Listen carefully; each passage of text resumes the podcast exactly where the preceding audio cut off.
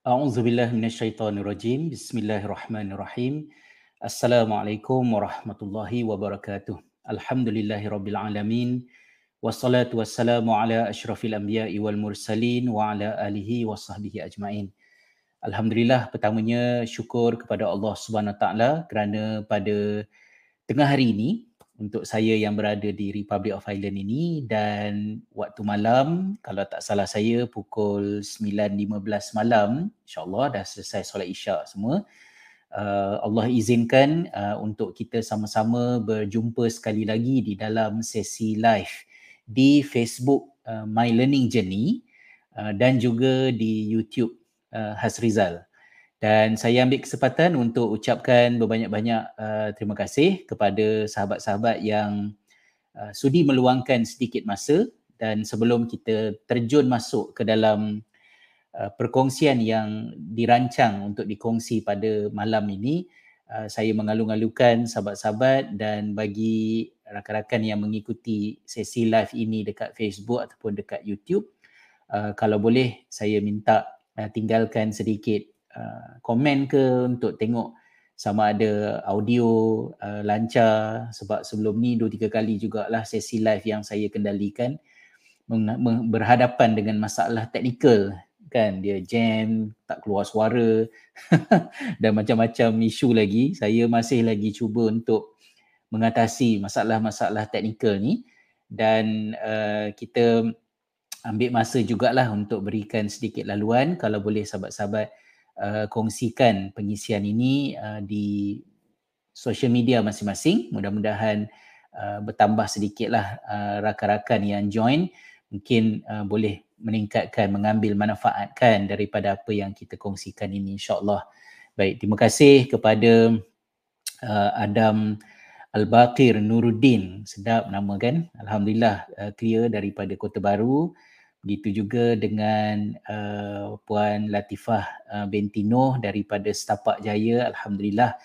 Terima kasih. Maknanya okeylah tu kan. Bolehlah saya um, teruskan kepada perbincangan kita insyaAllah. Dan sahabat-sahabat yang ada uh, pertanyaan ataupun persoalan boleh ajukan di ruangan komen dan insyaAllah uh, saya cuba uh, jawab dengan sebaik mungkin. Jadi pada sesi kita pada kali ini, uh, saya ingin uh, memberikan beberapa pandangan untuk dikongsi bersama-sama khususnya dengan ibu bapa apabila kita berhadapan dengan perbincangan-perbincangan berkaitan dengan pendidikan di sekolah anak-anak yang kalau kita tak uh, berikan bantuan ataupun sokongan kepada perbincangan tersebut dia boleh menjurus kepada kita rasa hampa kita rasa kecewa apabila kita rasa macam terbelenggu dan tak tahu nak buat macam mana. Malah mungkin kalau tak dijaga sedikit demi sedikit dia juga boleh menyebabkan kita jadi uh, skeptis memandang sinis. Uh, saya secara peribadi juga banyak menerima komen yang saya pun tak pasti adakah saya yang membacanya dengan nada sinis ataupun mungkin saya salah faham uh, kerana ada yang beranggapan macam uh, ustaz tak apalah kan uh, boleh migrate pergi dekat negara lain. Uh, kita orang ni tak ada benda nak buat apa-apa. Jadi kata-kata begitu uh, tidak begitu um, memberansangkan dan persoalannya bukan perasaan saya atau perasaan anda sebagai ibu bapa ataupun juga guru-guru tapi kita tidak mahu uh, kehampaan itu menjejaskan apa yang boleh kita buat untuk uh, bantu pembelajaran anak-anak kita. Jadi dalam sesi ini saya cuba untuk kongsikan beberapa uh, cadangan yang saya harapkan dapat uh, membantu ibu bapa untuk yakin yang mereka boleh buat sesuatu untuk anak-anak mereka tak kira lah anak tu bersekolah di sekolah mana sekalipun. Sama ada di sekolah swasta ataupun di sekolah kerajaan ataupun termasuklah juga yang telah mengambil keputusan yang mungkin lebih besar dengan um, meninggalkan tanah air kan? Jadi apa ni uh, ini adalah di antara beberapa uh, perkara yang saya harap uh, dapat saya capai melalui uh, perbincangan kita uh, di dalam uh, sesi pada kali ini. Baik, um, sama ada anak kita bersekolah di sekolah kerajaan ataupun di mana sekalipun, perkara pertama yang boleh dilakukan oleh ibu bapa untuk menyokong pembelajaran anak-anak adalah dengan memberikan sokongan emosi kepada anak-anak. Saya ada senaraikan lima ataupun enam perkara. Yang pertama adalah dengan memberikan sokongan emosi kepada anak-anak. Sokongan emosi ni bukan maksudnya kita memanjakan anak-anak, kita melayan uh, emosi mereka dalam keadaan tidak berasas. Malah emosi ini juga akan menjadi semakin kompleks bila anak kita meningkat uh, remaja. Katalah contohnya anak kita tak nak pergi sekolah, uh, mungkin kita akan tersepit di antara memikirkan ini anak kita mengada-ngada ke ataupun uh, ada sesuatu yang berlaku di sekolah ke. So dia tidaklah straightforward mudah menyebutnya macam tu sahaja kan. Tapi emosi ini perlu difahami bahawa ia bukan satu kemewahan. Dia bukan satu macam oh untunglah siapa yang dapat dan yang tak dapat sokongan emosi tak rugi apa-apa. Dia tidak ya. Kerana bila anak-anak kita belajar, apa yang menyebabkan pembelajaran itu terjadi, dia bukan hanya bergantung semata-mata kepada engagement dia di peringkat logik, rasional dia. Maknanya anak faham tak faham and that's it. Anak-anak kita bukan robot. Tetapi bila mereka nak belajar, satu daripada aspek yang menentukan sama ada mereka boleh engage dengan pembelajaran tu ataupun tidak adalah keadaan emosi mereka. Jadi kalau mereka berada dalam keadaan uh, sedih, berada dalam keadaan murung, berada dalam keadaan tidak bermotivasi, perkara-perkara itu secara saintifik dibuktikan menjejaskan keberkesanan pembelajaran. Jadi sokongan emosi kepada anak-anak ini boleh lahir dalam bentuk macam kita tanya khabar kepada anak kita bila mana mereka macam clueless, rasa tak tak boleh nak continue belajar. Jangan kita uh, skip apa yang kita nampak tu tapi kita ambil ruang yang cukup untuk kita suarakan kepada anak kita. Um, okey ke tak okey? Apa masalah yang berlaku uh, dengan kawan-kawan ke dengan cikgu kat sekolah ke? Apa-apa isu? Maknanya kita um, tunjukkan secara genuine yang kita concern, peka dengan hal ini. Ini bukan hanya sesuatu yang kita belajar daripada uh, sains pembelajaran, tetapi dia juga adalah sesuatu yang kita teladani daripada Nabi Sallallahu Alaihi Wasallam. Saya sangat kerap mengulang poin nombor satu ni dan ini bukan siaran ulangan. Kau ada eh ini video lama ke? Tak, ini live ya. Tapi saya ulang balik poin pertama ni terlebih dahulu sebelum kita masuk kepada poin yang berikutnya iaitu kita juga belajar tentang hal ini daripada Nabi sallallahu alaihi wasallam.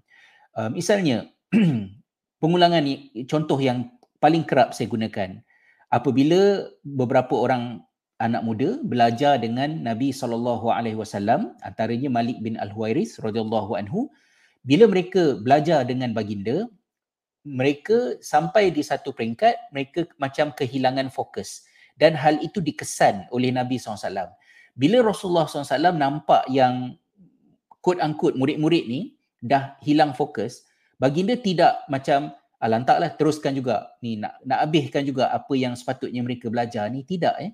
Tapi baginda memberhentikan pembelajaran dan Rasulullah SAW tanya kepada mereka, uh, rindukan siapa? Keluarga, ceritakan.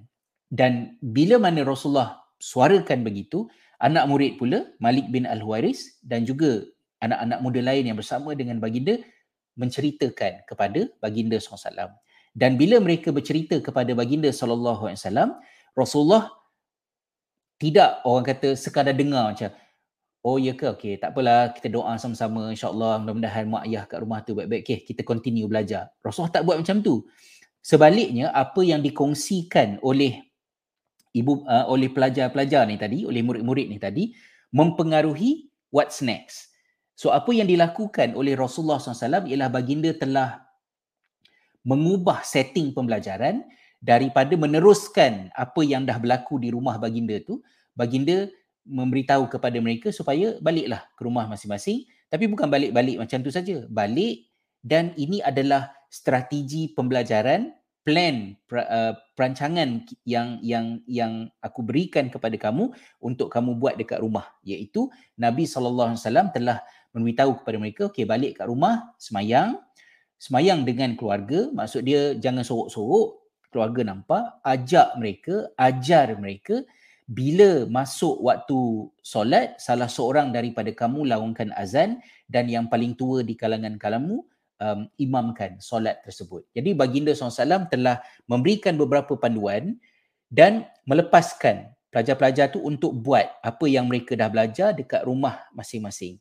So dari perspektif pedagogi, apa yang kita nampak ialah baginda telah memperkasakan anak murid itu dengan memberi kepercayaan kepada mereka untuk praktikkan latihan apa yang telah mereka belajar daripada Nabi SAW di rumah masing-masing tanpa pengawasan daripada baginda. Jadi kenapa Rasulullah SAW mengubah strategi itu? Kerana baginda mengambil kira aspek emosi anak-anak. Jadi perkara pertama yang boleh dilakukan oleh ibu bapa untuk membantu persekolahan anak-anak adalah dengan memberikan sokongan emosi. Tanya khabar, uh, take note. Dan kalau sekiranya anak tu berada dalam keadaan uh, sedih ke, uh, kebosanan ke, uh, tertekan, risau, bimbang, buatlah apa-apa yang bersesuaian dengan emosi tersebut. Dan benda ni sekali lagi saya nyatakan bahawa ianya bunyi macam senang tapi dia akan sangat tricky mencabar ibu bapa tak sure di antara emosi yang genuine ataupun emosi yang dibuat-buat ke saya tidak mahu memposisikan bahawa anak kita nakal atau tidak, anak kita berpura-pura atau tidak, tapi kita ambil yang default dia iaitu bila anak-anak tidak gembira, bila anak-anak uh, uh, kehilangan fokus, ada keresahan, ia menjejaskan pembelajaran mereka dan kalau ibu bapa boleh buat something untuk support benda tu, that will be uh, sokongan yang besar. Itu yang pertama. Okey, kemudian uh, aspek yang kedua pula, Uh, sambil-sambil tu saya juga mengambil peluang untuk mengalung-alungkan sahabat-sahabat yang baru join sesi live kita ni. Insyaallah mungkin tak lama sangat lah lebih kurang 45 minit. Jadi saya sasarkan by pukul 10 tu kita boleh habiskan perbincangan kita insyaallah. Ya mudah-mudahannya. Kemudian yang kedua um, apa yang ingin saya tekankan juga ialah ibu bapa setelah mengetahui yang sistem pendidikan di, di Malaysia ni banyak masalah. Kurikulum banyak masalah. Maka ibu bapa boleh memainkan peranan untuk menyaring kehendak sistem dan juga kehendak sekolah.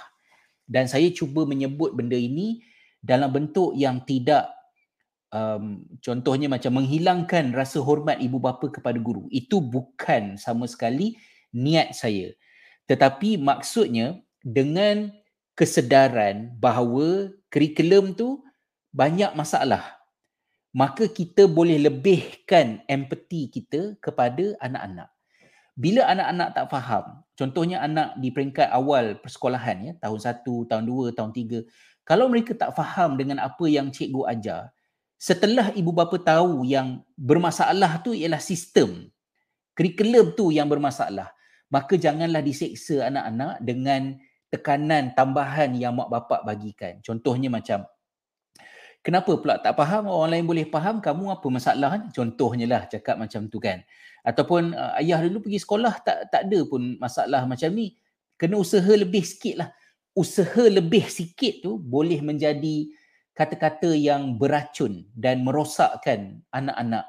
Kerana bila kita sedar yang kurikulum kita ada banyak isu, maka kita harus faham bahawa anak-anak kita bila mereka tak boleh nak follow apa yang telah berada di dalam silibus subjek-subjek tertentu salahnya mungkin bukan salah anak kita tapi salahnya adalah pada silibus itu sendiri.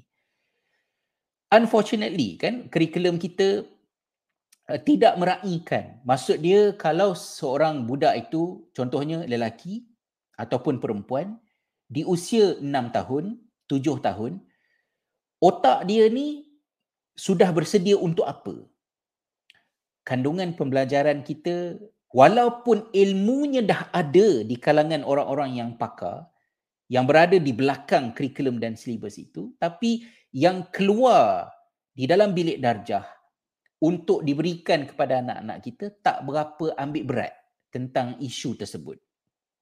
Dia seumpama macam kalau secara fizikal lah kita katakan, anak kita baru belajar berdiri, baru belajar bertatih. Tetapi ada satu pihak lain menghendaki supaya anak kita tu berlari. Macam mana kita nak paksa budak baru belajar berdiri untuk berlari? Otot-otot dia, dia punya lutut dia, dia punya orang kata kaki dia apa semua tu belum mampu untuk buat aktiviti berkenaan. Walaupun ia adalah sesuatu yang uh, bermanfaat, bagus dan mungkin tak ada pula yang lain boleh buat.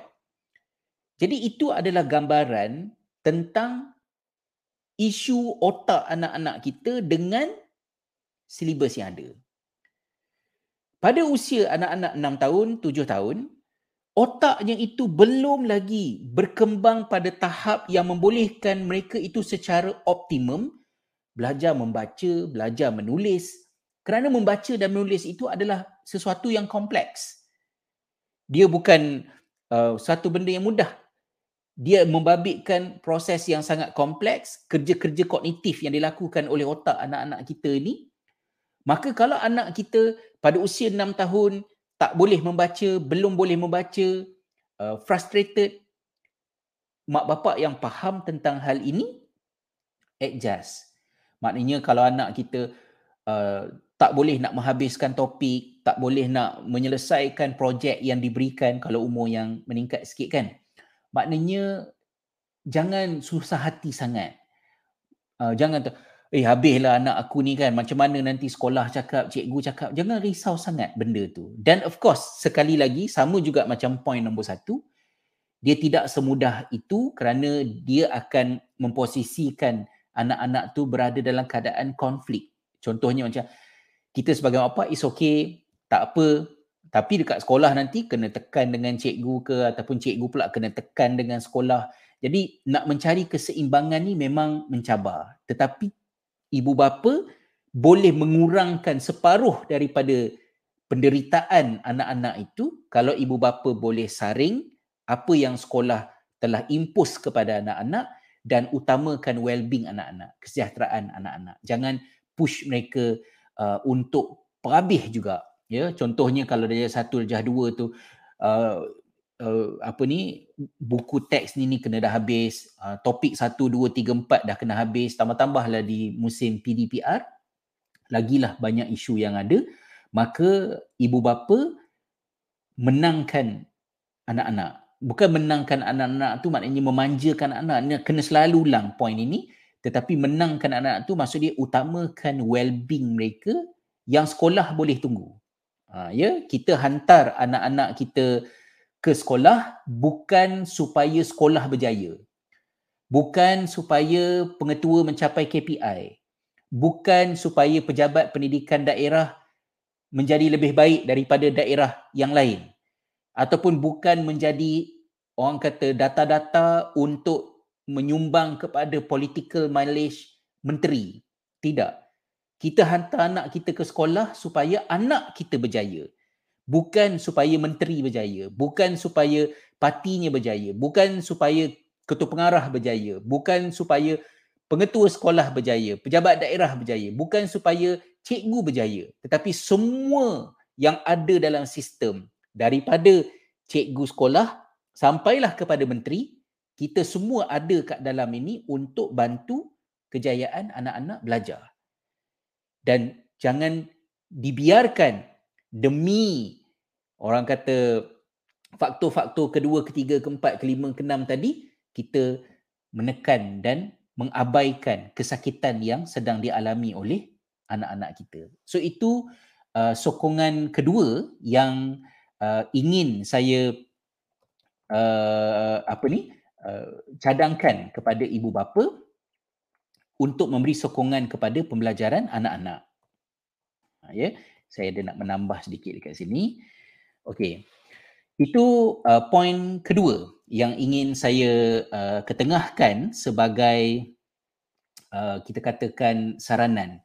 Kemudian perkara ketiga yang boleh dilakukan oleh ibu bapa untuk membantu pendidikan anak-anak adalah dengan belajar ilmu pedagogi.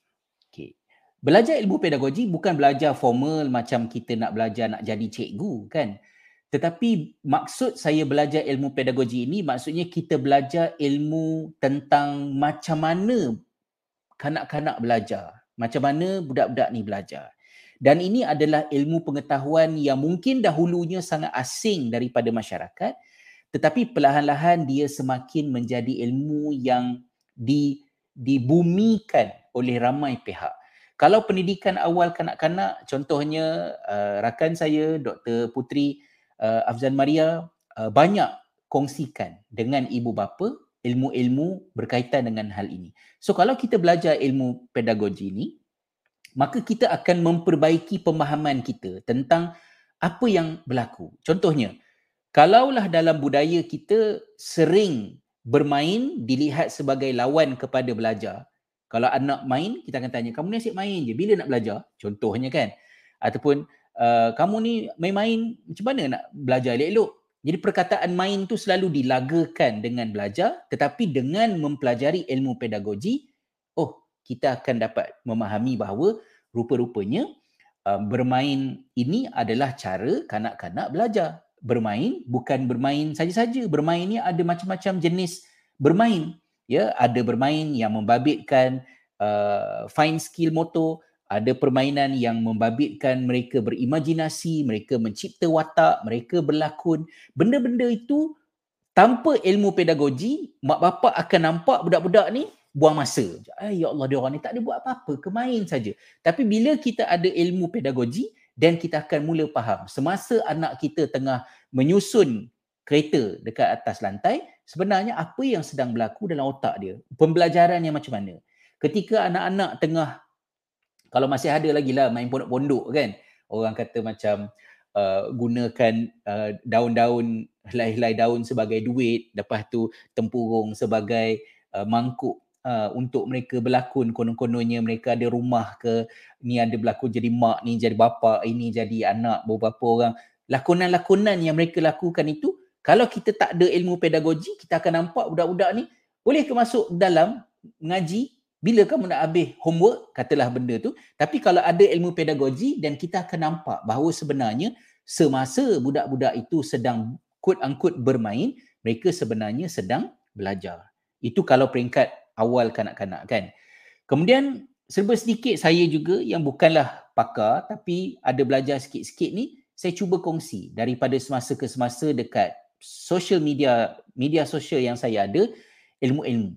Contohnya um, antara perkara yang pernah saya cadangkan di dalam YouTube saya yang terdahulu ialah agar kita menggunakan strategi uh, retrieval practice untuk meningkatkan penguasaan anak kita terhadap benda yang dia belajar kat sekolah hari itu melalui perkara simple yang ibu bapa boleh buat iaitu bila ambil anak daripada sekolah ataupun masa makan malam ke contohnya ibu bapa boleh berbual dengan anak-anak iaitu perbualan yang sifatnya adalah untuk mengundang anak ingat balik apa yang dia belajar tadi. Contohnya, bila anak masuk dalam kereta, ya, jangan terus tanya, okey belajar apa? Bagilah dia duduk dulu kan. Kemudian sambil-sambil kita mandu, ada jam sikit ke, kita, um, kita akan berhadapan mungkin dengan anak-anak yang malas nak buka mulut. Satu, mereka penat. Keduanya mungkin dia pun dah bosan dengan soalan yang sama kita tanya kan. So uh, macam mana sekolah hari ni? Berkemungkinan besar jawapan yang keluarnya macam biasa uh, kan. Tak ada apa-apa. Macam itulah. Uh, jadi ibu bapa kena kuat semangat sikit lah untuk tanya dengan anak-anak. Contohnya kita tanya secara yang lebih spesifik. Kita tanya pada anak kita uh, hari ni berapa subjek? Anak pun mungkin akan recall balik. Ada hmm, macam biasalah lima subjek, enam subjek katalah macam tu oh, uh, subjek yang ada hari ni saja? Uh, apa dia? Yang mungkin ada subjek hari-hari ada kan? Tapi ada setengah subjek yang ada hari tertentu saja. Oh hari ni tadi ada uh, geografi. Oh menarik. Suka ke geografi? Bolehlah. Uh, cikgu tahun ni okey sikit. Compare dengan tahun lepas. Katalah anak jawab macam tu kan. Cantiklah dah tu. Maknanya dia dia naklah jawab kan. Okey. And then janganlah push push uh, relax relax sikit. Kemudian uh, tajuk apa geografi hari ni uh, tadi belajar tentang jenis uh, bukit kan? Jenis-jenis bukit. Oh uh, kita kan daripada Ipoh. Uh, ingat tak dulu bila kita balik kampung uh, masa kita drive tu bila kita nak sampai ke Ipoh je kita tahu kita dah nak sampai ke Ipoh bila kita mula nampak bukit bukau uh, dekat tepi highway tu kan dekat gua tempurung tu lepas tu ada bukit yang dah berlubang-lubang tu janganlah masuk bab politik pula orang duk terbang-terbang balak ataupun korek batu mama tu tu nanti dululah tapi uh, orang kata kita sembang benda tu kan jadi uh, bukit apa belajar? Bukit apa? Uh, oh, bukit batu kapur katalah contohnya. Jadi perbualan berkenaan dengan ilmu pedagogi, ibu bapa dapat faham sebenarnya apa yang dilakukan oleh ibu bapa ialah dia mengundang anak-anak untuk ingat balik sesuatu yang dia baru belajar beberapa jam yang lalu. Secara saintifiknya dalam um, apa ni? uh, ilmu uh, berkaitan dengan kognitif dan pembelajaran, apa yang terjadi ialah bila mana kita belajar sesuatu, kemudian ada jurang masa beberapa jam, kemudian kita cuba ingat balik apa yang kita belajar, itu adalah merupakan aktiviti yang menyebabkan pemahaman anak terhadap apa yang dia belajar dan ingatan dia terhadap apa yang dia belajar tu menjadi sangat kukuh. Dan itu adalah sesuatu yang telah dibuktikan secara saintifik. Maka bila mak bapak belajar ilmu macam ni, dia tak buat benda-benda yang cikgu buat. Dia tak buat benda-benda yang uh, pakar uh, dekat pusat tuition buat ke apa. Tidak. Tapi dia buat benda yang semua mak bapak biasa buat. Iaitu tanya khabar. Tapi dalam tanya khabar itu ada strategi yang mempunyai nilai pedagogi. Uh, ya. So ilmu-ilmu ini kalau ibu bapa belajar tambah daripada semasa ke semasa anda memainkan peranan yang besar pada membantu persekolahan anak-anak. Walaupun anak-anak pergi ke sekolah macam mana sekalipun lah. Ha, ya, nanti kita akan simpulkan dekat hujung insyaAllah. Sambil-sambil tu, terima kasih kepada uh, sahabat-sahabat yang join. Ada um, siapa ya? Uh, daripada YouTube, kita ada Syazwani Asmi. Alhamdulillah, audio okey Ustaz. Semoga dapat manfaat dari perkongsian hari ini. Hari ini saya guna apa ni uh, mikrofon baru yang yang akhirnya menyelesaikan macam-macam masalah yang tak selesai-selesai kan uh, hopefully quality audio better sikit lah uh, kemudian Syairah uh, Syairah Hash, Hasim maaf kalau saya salah sebut nama ya Alhamdulillah clear Ustaz uh, Zaliha Omar daripada Bandar Baru Bangi daripada Labuan pun ada uh, Puan Zita Azhara Abdul Rahman. Terima kasih sudi datang. Uh, mungkin ada yang tag uh, keluarga masing-masing, pasangan masing-masing, Puan Daing. Terima kasih. Uh, Dr. Ilman Nafian pun ada. Ahlan wa sahlan. Abu Fatima pun ada. Ya, tag uh, Nina Saiful. Uh, Abu Arik Rafzan, terima kasih. Ini antara sahabat yang rajin jenguk saya punya Facebook page ni. Uh, jazakumullah khairal jazak kalaulah ramai ibu bapa dapat ambil nasihat kita cubalah kan ya kalau setiap kali kita buat live ni ada dua orang ibu bapa yang mengubah fikiran dan cuba memanfaatkan apa yang kita kongsi maknanya sudah ada uh, dua tiga orang kanak-kanak yang mendapat kebaikan kan so kita cubalah continue insyaallah uh, kemudian Izzat uh, Dahlan pun ada sama ahlan sahlan Um, begitu juga dengan Aqidah Suhaili mendengar dari Selangor. Terima kasih. Ha, ya. Ada persoalan daripada uh, Wan Erni Surya. Ustaz, kalau anak komplain, contohnya bawa buku beg berat. ya, Tapi setiap hari ada satu dua cikgu tak masuk pun. Macam mana nak respon ya? Sebab biasanya kita akan cenderung untuk blame, cadangkan cikgu tak bagi tahu awal. Terima kasih uh, puan ya atas soalan yang diajukan tadi tu dan again bila soalan-soalan macam ni keluar tu saya menjawabnya dengan berhati-hati kerana saya tak nak membayangkan saya ni pakar ke apalah. Isu beg berat ni adalah simptom kepada beberapa masalah lain yang lebih kompleks.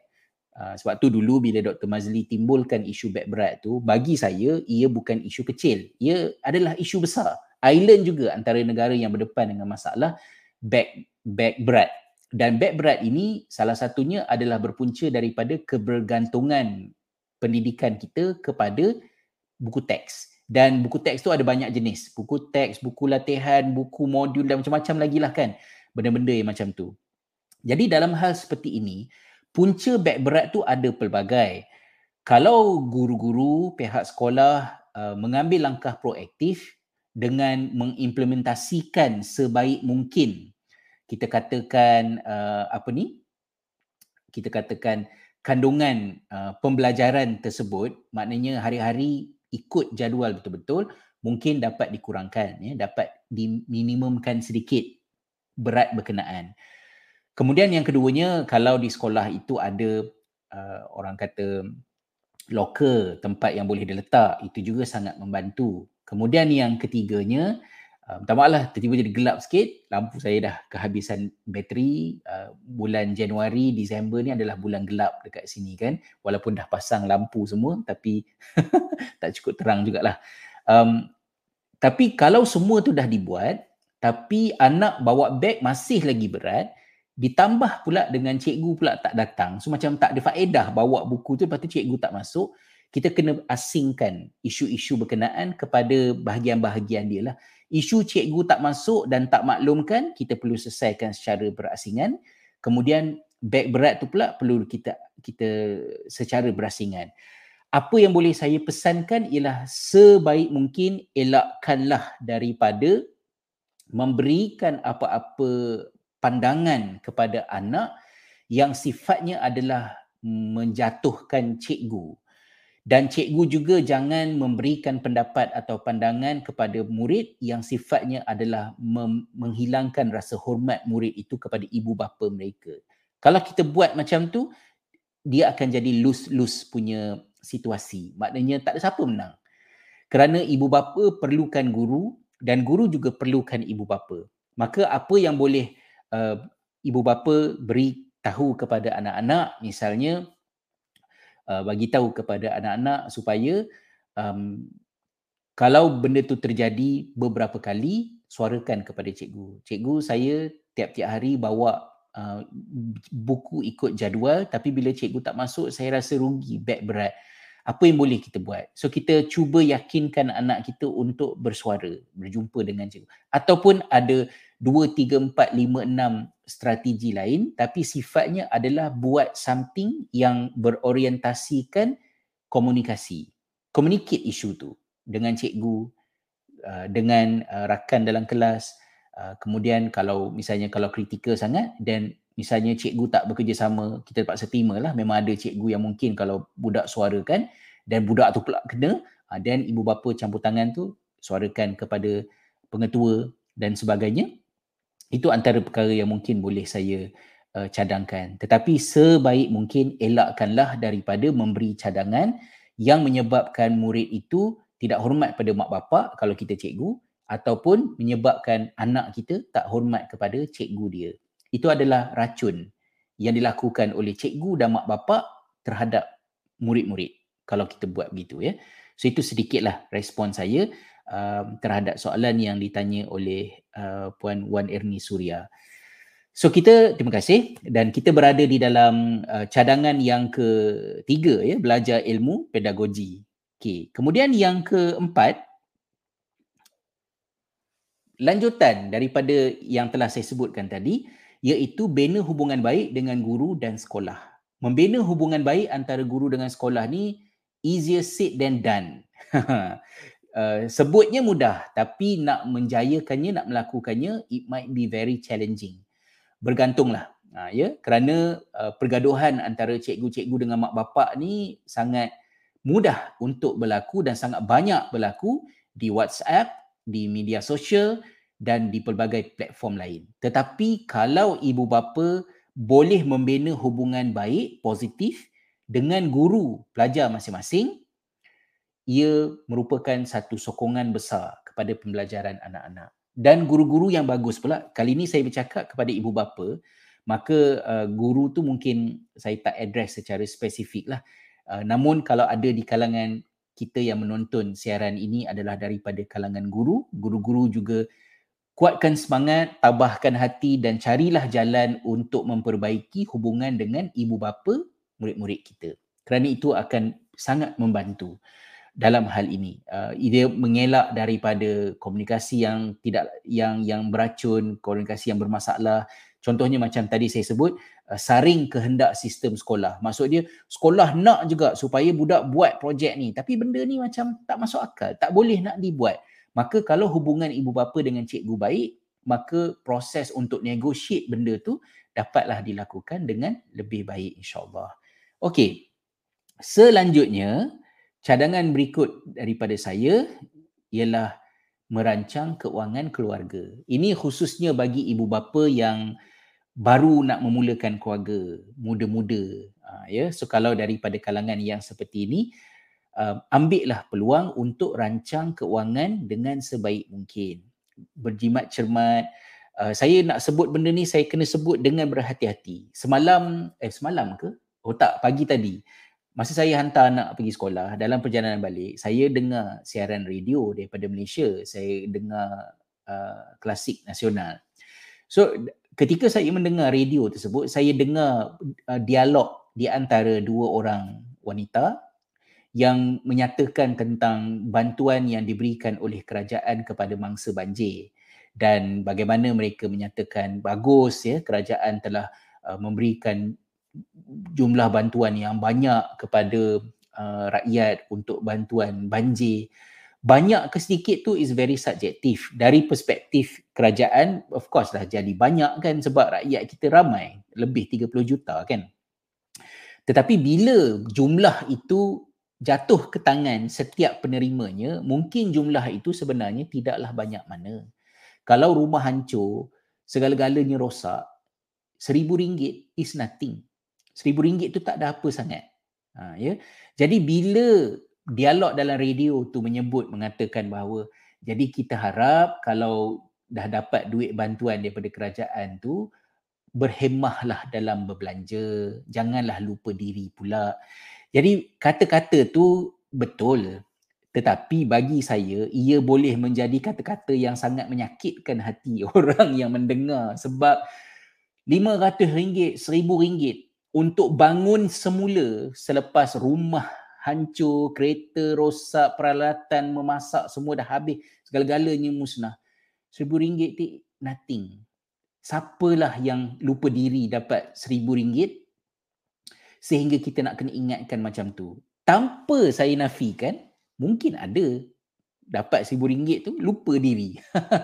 Kalau ada di kalangan anda yang menonton uh, contohnya Angela's Ashes, ya, satu uh, drama tentang kehidupan keluarga Irish suatu ketika dahulu yang berdasarkan kepada uh, novel ya um, bagaimana bapa ni um, keluarga miskin dapat sedikit duit duit tu sepatutnya dipakai untuk pengkebumian anak yang meninggal dunia kerana malnutrition punya isu.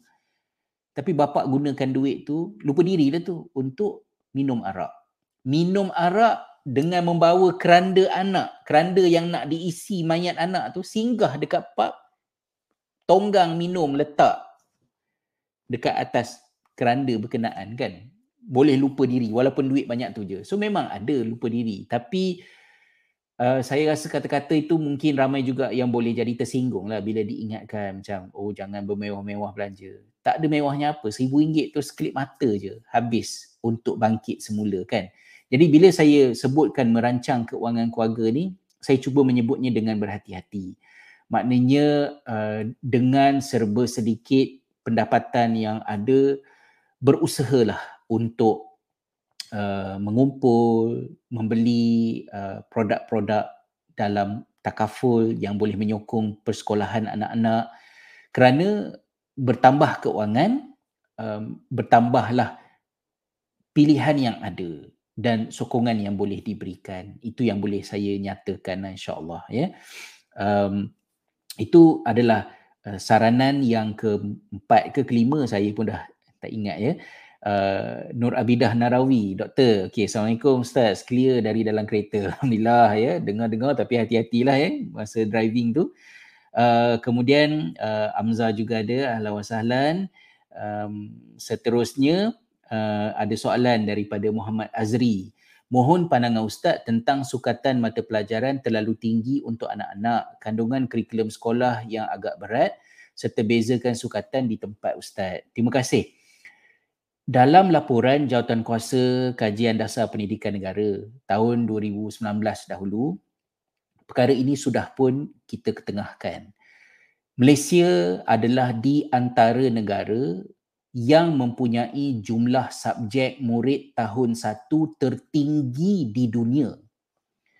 Dan bila banyak subjek di peringkat umur semuda itu, apa implikasinya? Implikasinya ialah sekolah tidak akan fokus kepada kemahiran asas belajar. Membaca, menulis, mengira yang sepatutnya menjadi prioriti utama murid tahun satu. Tapi bila tahun satu, semuanya banyak macam-macam nak belajar. Matematik tinggi, agama pun banyak, bahasa subjek literasi pun tinggi, bahasa Inggeris, bahasa Melayu, macam-macam lagi subjek lain. Maka untuk mengambil masa tersebut bagi mengukuhkan benda yang budak-budak nak pakai sepanjang hayat, iaitu kemahiran bela- membaca, menulis dan motivasi belajar tidak diberikan perhatian. Data-data telah pun menunjukkan bahawa budak yang belajar membaca ketika darjah satu dengan belajar membaca ketika di usia 4 tahun, 5 tahun, pada usia mereka 10, 11, 12 tahun, tak ada beza kemahiran membaca. Boleh membaca belaka. Tetapi bila kita push anak-anak dengan benda-benda yang tidak masuk akal di awal pembelajaran, motivasi pembelajaran mereka akan rosak. Mereka tak suka sekolah. Baru start sekolah dah tak suka sekolah. Dan kemudian bila mereka tak suka sekolah, macam-macam masalah lain yang akan timbul dan itu adalah sesuatu yang amat merugikan. Itu adalah seperti yang Tuan Muhammad Azri sebutkan, kandungan mata pelajaran terlalu tinggi, itu memang kisah benar. Bukan masalah anak Tuan, tapi dia memang masalah berkaitan dengan kurikulum kita. Yang paling kita sedih ialah kalau perkara ini tidak dikawal, dia boleh mencetuskan apa yang disebutkan sebagai learning poverty, kemiskinan pembelajaran. Kemiskinan pembelajaran ini adalah istilah uh, yang dikemukakan oleh um, United Nations untuk merujuk kepada kanak-kanak yang di usia 10 tahun tak boleh membaca, tak boleh menulis. Tak boleh membaca, tak boleh menulis kerana miskin. Satu bab, tak boleh membaca, tak boleh menulis kerana tercicir akibat daripada reka bentuk pembelajaran itu yang telah hilang keutamaan, salah fokus. Darjah satu, semua benda nak belajar. Tak kira lah agama ke apa ke. Sama je. Tak beri fokus kepada apa yang diperlukan oleh murid tahun satu. Maka banyak masalah timbul. Again, tajuk kita pada perbincangan inilah apa yang mak bapak boleh buat. So kalau anak-anak bersekolah di sekolah kerajaan atau di sekolah swasta, yang menggunakan kurikulum yang sama, maka apa yang ibu bapa boleh buat ialah saring expectation, desakan, demand daripada pihak sekolah berikan keutamaan kepada well-being anak-anak kita. Jadi dalam situasi ini, kita decide. Kalau anak tak boleh faham semua benda yang dalam buku tu, it's okay. Faham hak mana yang faham saja. Beberapa tahun pertama ketika saya masih berada di tanah air, itulah yang saya buat dengan anak-anak kami. Walaupun mereka bersekolah swasta, tetapi di peringkat awal persekolahan mereka, sekolah menggunakan kurikulum yang sama dan kurikulum itu tidak masuk akal bagi saya lah.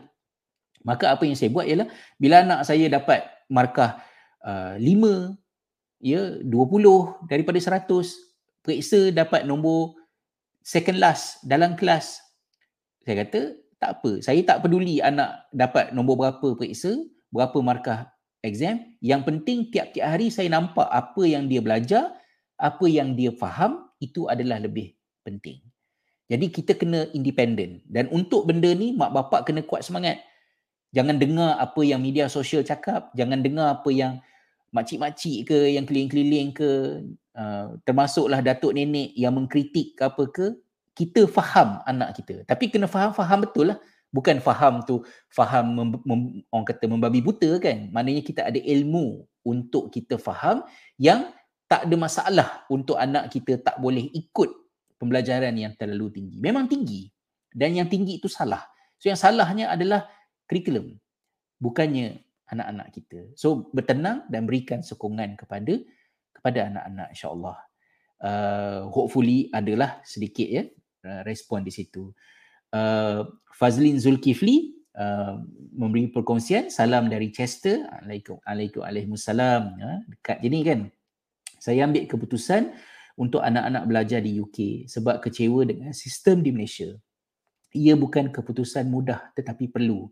Bagaimana untuk saya kekal tabah dengan keputusan ini? Sejuk, makanan, family, banyak juga cabaran di perantauan. InsyaAllah puan tidak besar orangan. Ada ramai yang mengambil tindakan demikian. Saya tak ada data terkini um, berapa ramai orang yang meninggalkan tanah air dan mengambil keputusan untuk berhijrah. Tapi berhijrah ini memang ketara meningkat lah. Sekurang-kurangnya bagi kami yang berada di di island ni kan. Setiap minggu, uh, setiap minggu tu mungkin ekstrim sangat lah. Setiap bulan at least ada je yang baru datang daripada Malaysia. Mereka memohon pekerjaan, mereka cari pekerjaan dan pekerjaan itu macam-macam ya sebab uh, critical skill scheme dekat island ini ada macam-macam. Bukan hanya doktor, bukan hanya uh, engineering uh, tetapi chef, dan juga uh, ada juga beberapa pekerjaan lain yang duduk di bawah critical skill scheme yang disediakan oleh kerajaan Irish mengalu-alukan orang luar yang nak datang bekerja di sini. Maka ada ramai ibu bapa yang yang berhijrah motifnya adalah untuk pendidikan anak-anak. Terutamanya anak-anak yang ada keperluan khas, yang berkeperluan khas. Mereka mencari benda ni tadi. Maka bagi ibu bapa yang yang bagi masyarakat yang melihat mereka yang migrate ni kena faham bahawa yang migrate ini bukannya orang-orang yang uh, kaya, orang yang mewah. Ramai di kalangan mereka yang berhijrah ini meninggalkan kehidupan selesa di tanah air, pangkat yang lebih tinggi, gaji yang relatifnya mungkin lebih baik tetapi mencari sesuatu yang lain, mencari pendidikan anak-anak, mencari kehidupan yang lebih seimbang masa antara kerja dengan keluarga malah ada juga untuk mengeluarkan diri daripada rasa sakit hati dan kecewa dengan gelagat politician dan pelbagai pihak lain yang mengecewakan dan yang menyusahkan masyarakat untuk melihat ke mana sebenarnya negara kita sedang menuju kan? Benda ni tadi. Jadi kuatkan semangat. Um, jangan uh, patah hati sejuk ke apa ke tu it's okay. Uh, kan ya? Sejuk boleh tambah pakaian. Saya pakai dua tiga lapis ni kan um, makanan daripada Malaysia should, shouldn't be any problem kat UK dekat island ni boleh cari um, kedai-kedai Asia apa semua tu ada petai jering semua ada belacan apa semua ada kan Uh, tapi kalau nak jimat memang tak boleh hari-hari lah makan macam makanan Malaysia sepenuhnya kan. Terutamanya ulam-ulaman. Uh, contohnya macam ulam pegaga. Uh, kalau kat Malaysia tu petik tepi parit je kan. Tapi kalau dekat sini kalau nak beli pegaga dekat Asia Market tu it might cost us uh, 2 euro setengah, 3 euro setengah sepaket. So sekali-sekala boleh lah. Uh, makan sayur macam sayur orang kat sini. Uh, makan kobis, uh, kale kan uh, spinach yang ada dekat sini yang tu murah-murah insyaallah kan uh, mudah-mudahan uh, saya doakan moga semua orang yang berada jauh daripada tanah air ni kuat semangat dan tabah sebab bila anak-anak sekolah kat sini juga mungkin di peringkat kecil-kecil uh, okey uh, sebab sistem pendidikan akan mengambil kira dan protect mereka tapi when it come to sekolah menengah it's going to be very challenging uh, saya berada di fasa um, anak-anak meningkat remaja macam-macam cabaran yang mereka hadapi duduk di tempat yang bukan Islam, bukan Melayu apa semua. So hidup ni memang macam tu. Win some, lose some. So moga kita semua sabar, tabah dan uh, berusaha lah berterusan untuk sokong anak-anak kita kan. InsyaAllah. Okay. Um, seterusnya uh, Puan Suraya ada berikan komen. Saya nak habiskan dalam 10 minit lagi. Ibu ayah kena kuat. Kita faham anak-anak dengan berilmu. Betul ya? Tambah ilmu. InsyaAllah it should be okay. Uh, Muhammad Azri, terima kasih Ustaz. Cuma masih tercari pilihan yang kami ada dan boleh buat. Uh, InsyaAllah, ya, jangan panik, jangan uh, rasa macam dah terlambat ke apa ke.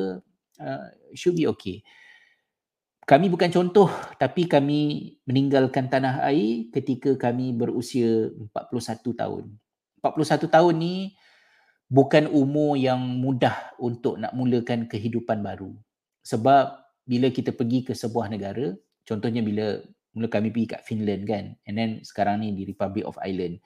So bila ada dekat Republic of Ireland, membayar sewa rumah jauh lebih mahal daripada membayar ansuran bulanan beli rumah.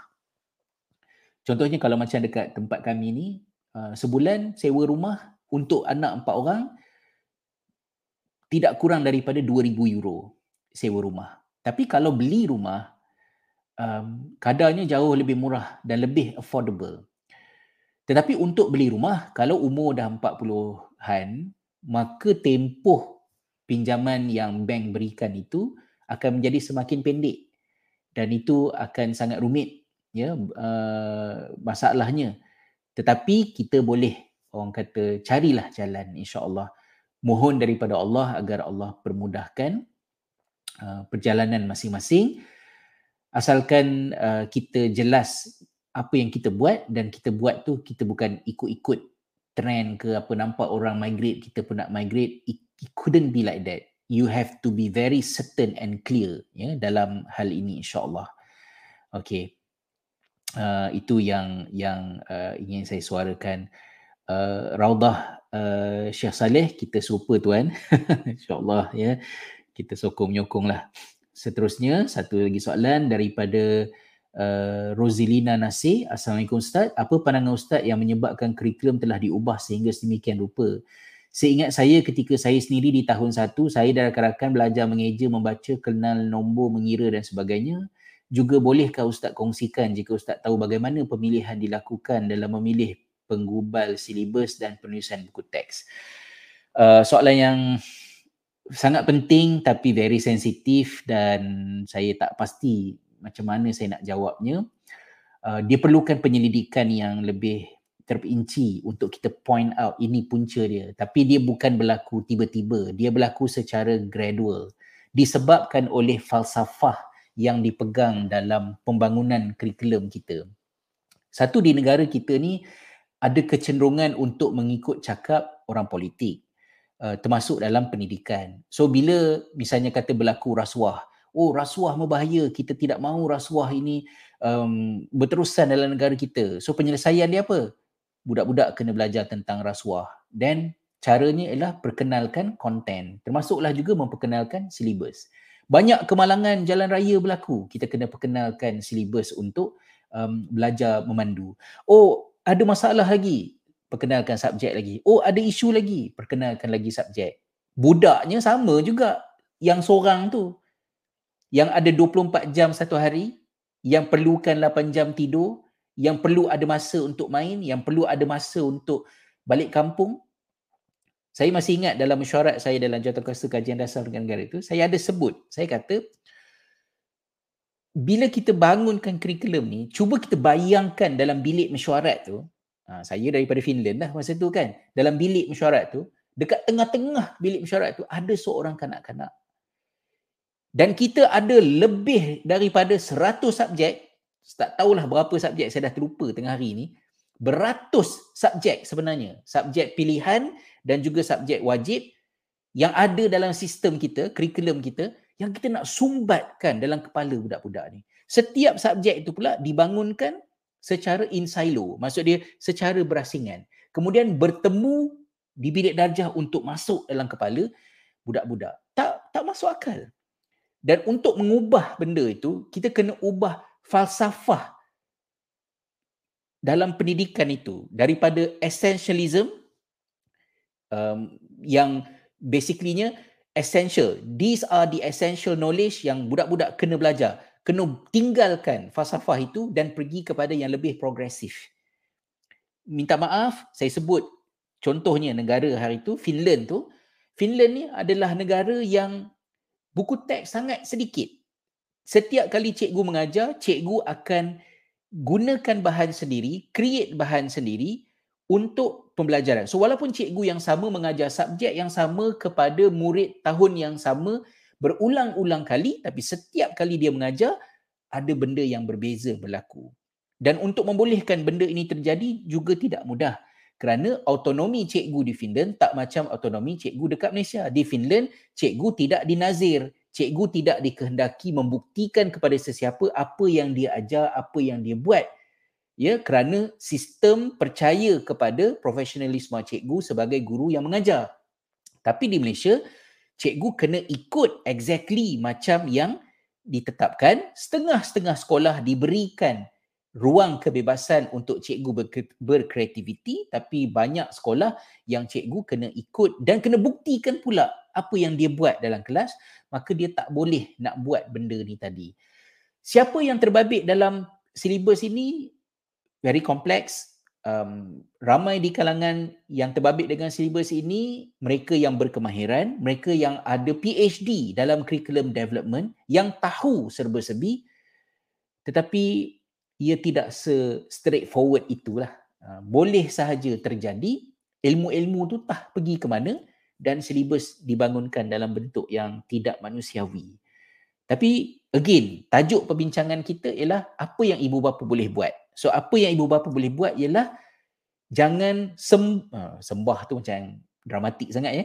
Jangan ikutkan sangat silibus tu. Negotiate antara anak-anak sekolah ya cikgu dengan silibus ni tadi apa yang anak boleh faham alhamdulillah anak-anak tak boleh faham ke apa it's okay relax pelan-pelan kita gerak daripada semasa ke semasa dan uh, jangan menangkan silibus dan korbankan anak-anak. Itu yang tak sepatutnya berlaku. Okey. Seterusnya uh, lagi berapa minit je nak habis ni uh, Wan Erni Surya memberikan komen lanjutan. Anak-anak saya membesar di UK selama 8 tahun. Bila balik Malaysia yang paling kecil umur 6 tahun dan tak pandai membaca so masuk kelas pemulihan sampai sekarang dah tahun 3 alhamdulillah dia sangat happy sebab tidak ada tekanan silibus setuju dengan semua poin Ustaz, sokongan ibu bapa di rumah secara emosi dan teruskan kita membimbing anak-anak sama juga kakak abang yang mengalami fasa peralihan. Mencabar dari UK ke sekolah kebangsaan di Malaysia. Tapi Alhamdulillah kami syukur dan optimis uh, UK dan uh, apa ni Malaysia rumah tetap apa tu dah putus sebab panjang sangat kan uh, apa ni uh, teks tu panjang jadi tak dapat nak display sepenuhnya uh, insyaallah macam saya sebutkan tadilah uh, jangan uh, apa ni uh, putus asa sekolah kebangsaan ke mana ke. Kalau ibu bapa ambil tahu terbabit sokongan secara aktif it should be okay insyaallah. Dan sekolah swasta juga tak semestinya selesai masalah. Banyak sekolah swasta yang tidak mempunyai orang kata keinginan untuk buat sesuatu yang berbeza. Dia main teruskan saja dengan silibus yang ada tak ada buat apa-apa perubahan pun. Jadi saya tak malu untuk katakan bahawa kami di sekolah khalifah berusaha untuk sekolah kami bukan just another school tapi kami cuba buat cara yang berbeza. Dan bila buat cara yang berbeza ni bukan satu benda yang mudah. Uh, sekolah kami masih perlukan ramai pelajar. Di musim pandemik ini ada banyak sekolah swasta yang terpaksa ditutup kerana tak boleh survive. Sekolah kami juga berdepan dengan kekurangan pelajar kami sangat-sangat mengalukan apa yang boleh saya katakan ialah kami sentiasa latih cikgu kami dan semak uh, kurikulum kami agar apa yang dibuat itu adalah berasaskan kepada apa yang benar. Tak ada siapa nak tekan. Termasuklah orang yang nak beli sekolah pun kami tak terima tawaran walaupun kami boleh dapat duit dan menyelesaikan masalah sekolah. Kalau yang nak beli sekolah kami itu mahu mengubah cara yang kami buat di sekolah. So uh, contohnya di sekolah rendah Khalifah Model School Primary dekat Ampang lebih kurang dalam dua bulan yang lalu uh, guru-guru bahasa Arab telah meminta agar board of directors um, hadir dalam satu mesyuarat kerana mereka nak propose.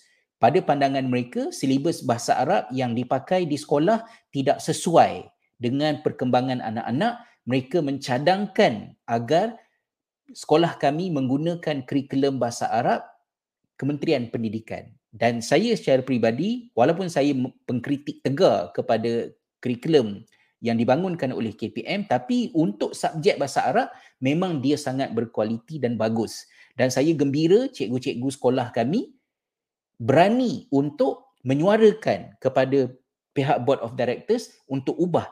Kita dengar dan mereka bentang kita setuju dan kita berikan sokongan. Jadi sekolah kami adalah sekolah yang anak-anak adalah keutamaan. Sempurna ke? Tak sempurna. Banyak masalah, banyak masalah. Banyak kecacatan, banyak kecacatan. Ada kes buli, ada berlaku. Tapi adakah kami merelakannya? Tak ada.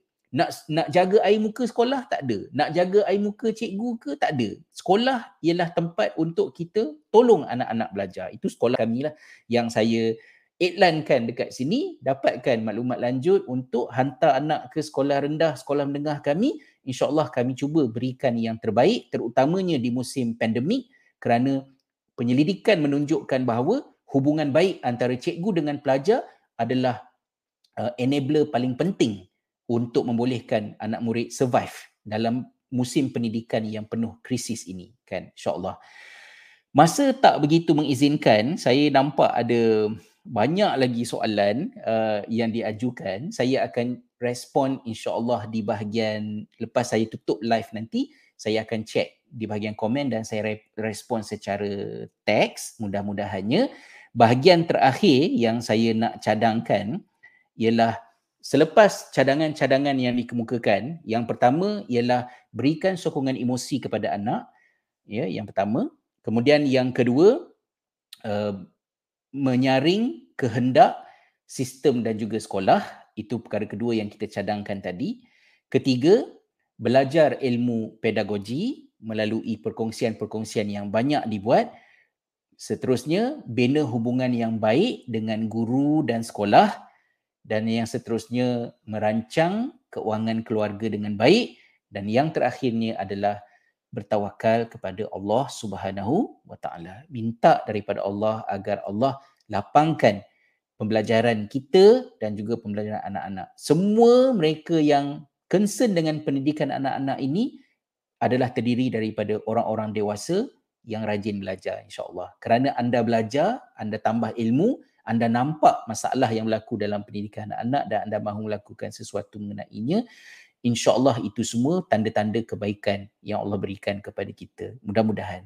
So, terima kasih sekali lagi saya ucapkan kepada semua sahabat yang bersama-sama di dalam sesi ini. InsyaAllah nanti ada kelapangan, saya akan buat sesi live lagi. Kalau ada sebarang uh, komen, pertanyaan, uh, lanjutan, boleh ajukan nanti saya tengok dan saya cuba aturkan lagi lah insyaAllah.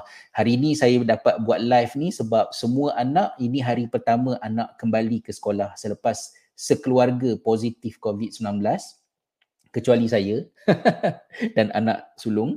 Uh, so isteri saya positif, anak-anak lain kemudian cuti Christmas panjang jadi kena mengatur. Hari inilah baru rumah kosong, tinggal saya seorang dan saya dapat buat sesi live ini. So thank you so much. Terima kasih sekali lagi kepada semua sahabat yang menyertai uh, sesi live ini baik di Facebook maupun di YouTube.